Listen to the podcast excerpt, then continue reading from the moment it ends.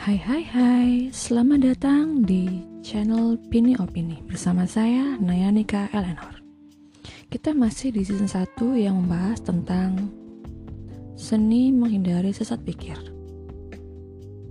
Sebenarnya season ini membahas tentang apa sih?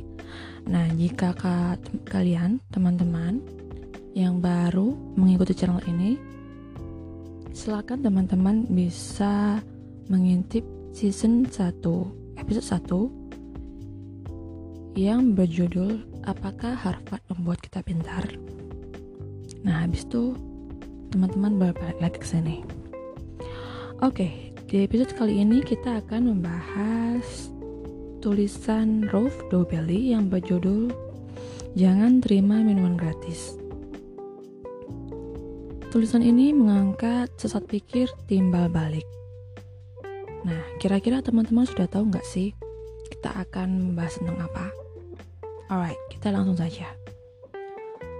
Pernah nggak sih teman-teman bertemu sebuah LSM yang sedang mengadakan acara sumbangan di tempat umum seperti bandara, mall, stasiun, terminal, dan tempat-tempat umum lainnya? Dan mereka awalnya kayak membagi-bagikan bingkisan berupa bunga atau kartu ucapan gitu. Dan karena itu bingkisan kita terima aja. Kalau belum kita tolak mereka juga kayak kayak maksa-maksa dikit gitu. Kayak terima aja nggak apa-apa ini hadiah dari kita gitu. Katanya sih gitu tapi kemudian 10 meter dari situ kita lihat ada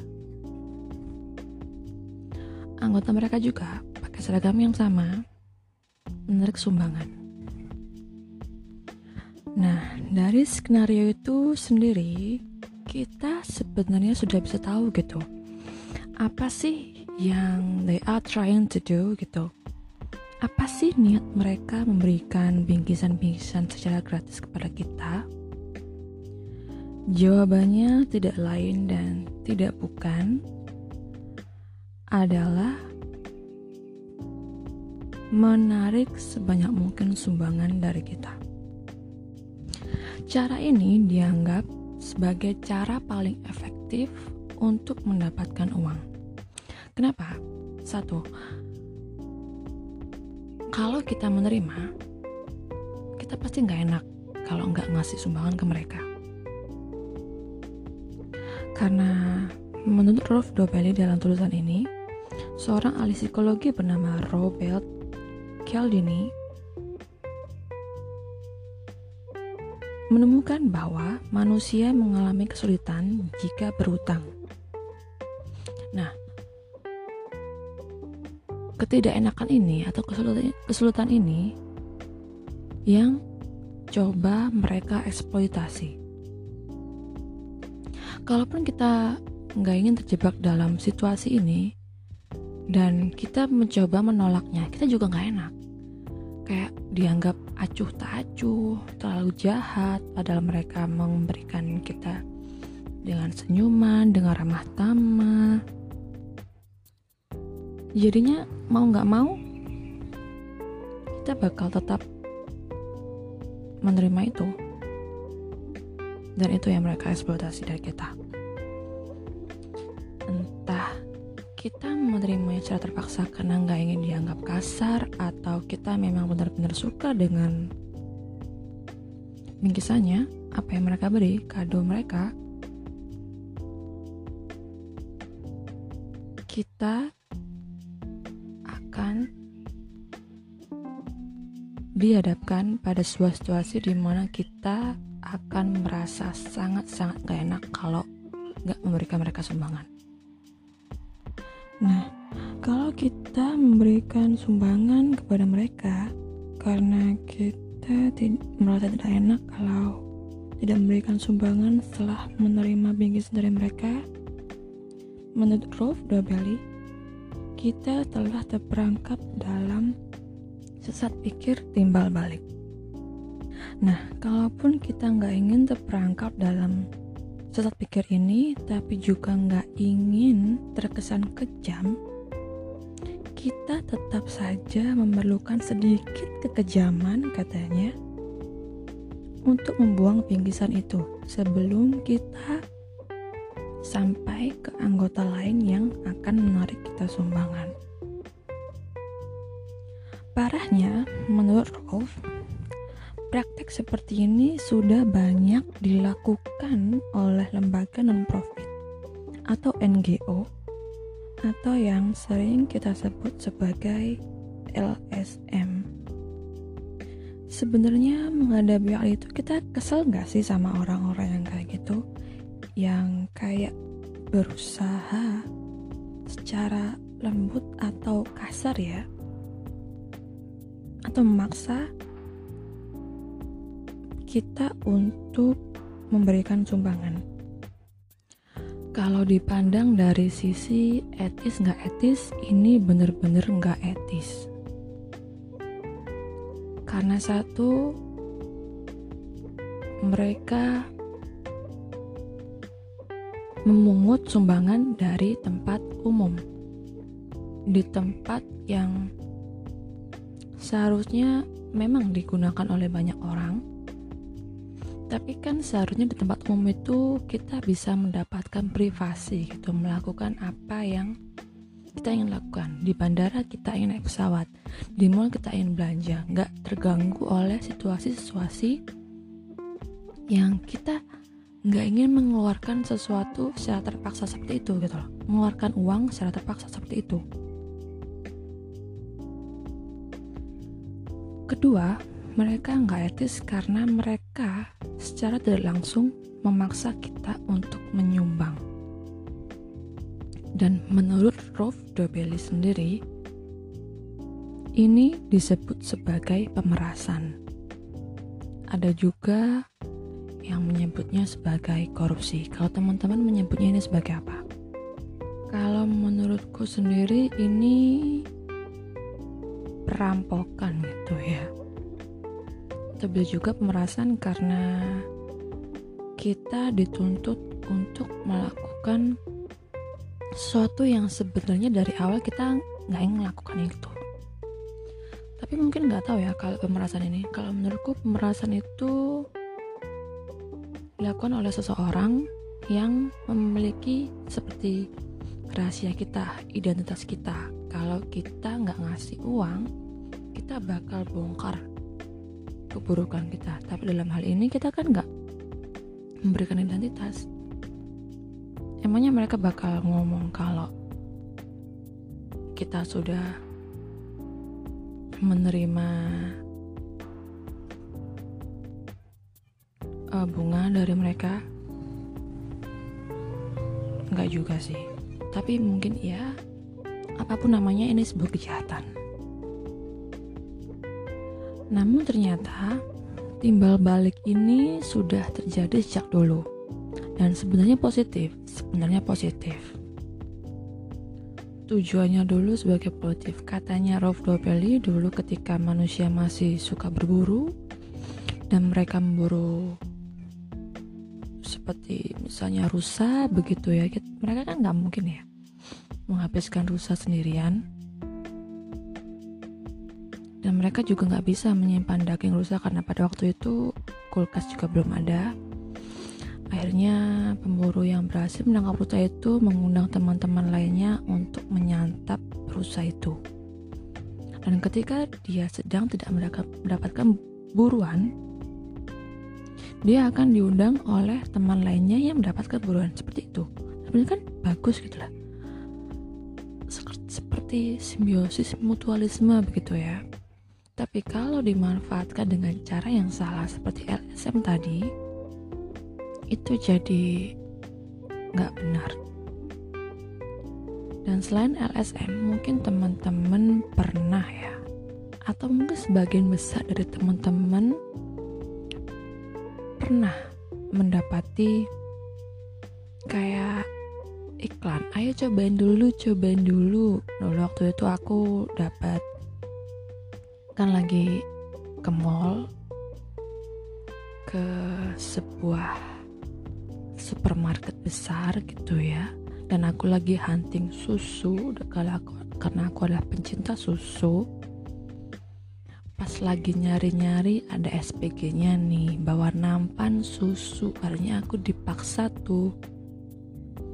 Ayo mbak dicoba dulu waktu aku ngomong enggak mbak makasih. Aneh kan ya? Karena aku juga lagi nyari susu dan dia SPG-nya lagi ada depan rak-rak susu. Alasanku apa gitu? Aku nggak punya alasan untuk nolak mbak-mbak itu. Karena toh mbak-mbak itu tetap ada di sana. Terus kalau misalnya dia ngelihat aku ambil susu nggak enak juga gitu ya. Akhirnya aku coba hmm, enak gitu kan. Aku bilangnya uh, ambil ambil satu gelas gitu kan. Emang beneran enak sih. Tapi akhirnya aku nggak beli. Sebenarnya setelah aku ngomong ini enak SPG-nya itu nawarin susunya gitu loh. Ini susu ini susunya bagus untuk tulang katanya. Mungkin teman-teman sebagian tahu bisa menebak dengan benar ini susu apa? gitu ya. Tapi aku jawabnya oh enggak mbak. Kemarin bulan kemarin saya sudah beli. Dan saya sekarang ini lagi nyoba susu lain. Oke. Okay.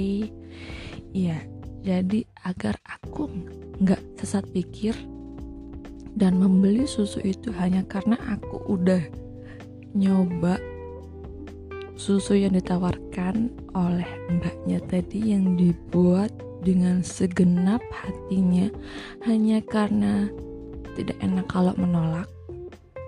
Aku harus berbuat jahat sedikit.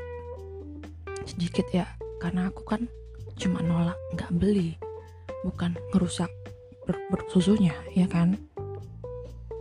Tapi ya aku tahu itu aku merasa kejam sedikit Nah, selain rasa nggak enak dalam diri kita, kalau kita nggak melakukan timbal balik atas apa yang kita dapatkan dari mereka, ada juga sisi buruknya lain yaitu pembalasan, balas budi gitu ya. Nah, mungkin di Indonesia nggak ada gitu ya, tapi di luar negeri ada mungkin ada sih tapi dalam bentuk lain. Di luar negeri itu yang menurut Prof. Dobeli kalau misalnya kita diundang makan malam kita juga harus balik ngundang mereka. Kalau di sini contohnya kira-kira apa ya? Oh itu. Misalnya mungkin kayak kalau kita pas hari-hari besar dikasih bingkisan gitu. Hantaran nasi bungkus atau kue-kue gitu pas hari besar. Nah, pas hari lain kita juga kayaknya perlu tuh ngasih balik bingkisan. Nggak harus serupa sih, yang sesuai dengan kita aja. Kalau di tempatku itu kan pas sebelum puasa atau sebelum Idul Fitri gitu kan kita ngasih-ngasih ya ke tetangga ngasih-ngasih nasi gitu dan juga tetangga juga kita ngasih-ngasih kita juga. Karena itu udah jadi tradisi. Tapi yang mungkin dekat ke sini itulah kita pada waktu itu kita kan punya tetangga seorang pendeta gitu ya dan keluarganya itu. Jadi kita ngasih itu juga ke mereka. Ngasih juga ke mereka. Walaupun mereka nggak ikutan kita nggak ikutan puasa gitu kita tetap ngasih nah pas Natal mereka akhirnya ngasih kita juga. Pas Natal mereka ngasih kue kue-kue gitu. Pas sebelum lebaran juga mereka akhirnya ngasih juga. Ya sama-sama ngasih dua gitu ya. Itu timbal balik yang dilakukan. Nah itu kan bagus ya sebenarnya bagus. Tapi beda lagi kalau misalnya makan malam undangan makan malam oleh seorang tetangga yang kita sebenarnya nggak suka sama dia. Itu repot kan ya? Kita ada tetangga yang kita nggak suka gitu sama mereka karena suatu alasan tapi mereka undang kita dan kita nggak enak untuk nge-reviews mereka untuk menolak undangan itu akhirnya kita datang juga pas datang beneran. Makan malamnya nggak asik membosankan. Bahkan katanya Roof Dobeli acara makan malamnya dan orang yang mengundangnya itu nggak nyaman banget. Jauh lebih buruk dari kata membosankan. Akhirnya apa? Berapa bulan kemudian Rolf akhirnya mengundang orang yang telah mengundang tadi mengundang makan malam keluarga tersebut dan dia harus bear waktu makan malam dengan sangat-sangat membosankan lagi untuk kedua kalinya. Dan apa yang terjadi? Beberapa bulan kemudian, orang yang mengundang makan malam tadi mengun mengulangi undangan makan malam tadi. Jadi kayak tali yang gak terputus gitu loh. Kayak lingkaran setan Habis diundang, mengundang, diundang lagi oleh orang yang sama dan harus merelakan waktu malam dengan amat sangat membosankan. Oke, bagaimana menurut teman-teman semuanya?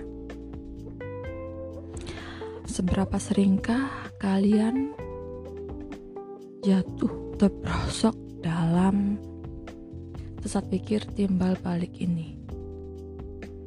Aku yakin 100% dari kalian pasti pernah terjebak dalam sesat pikir ini. Aku sendiri pernah, walaupun juga hmm, berhasil terbebas dari jebakan ini, walaupun rasanya aku jadi sangat-sangat kejam. Dan itulah mungkin yang membuatku di beberapa kesempatan lainnya memutuskan untuk menjerumuskan diri dalam sesat pikir ini. Karena ya, untuk terbebas dari sesat pikir ini, kita harus menjadi kejam. Dan kita semua tahu, menjadi kejam itu sangat-sangat gak enak. Kalau menghindarinya, kita juga gak enak. Kalau udah masuk dan menolak untuk terjerumus, kita juga gak enak sumpah ini sesat pikir yang benar-benar wow Oke, bagaimana menurut kalian? Apakah kalian akan tetap memutuskan untuk terjerumus dalam sesat pikir ini atau memilih untuk berusaha keluar? Whatever it is, semoga kita bisa menemukan cara terbaik untuk tidak terjerumus dalam sesat pikir ini. Atau mungkin merasa baik-baik saja jika kita terjerumus atau mungkin merasa baik-baik saja jika kita memilih untuk nggak terjerumus. Whatever it is semoga kita baik-baik saja. Sampai jumpa di episode berikutnya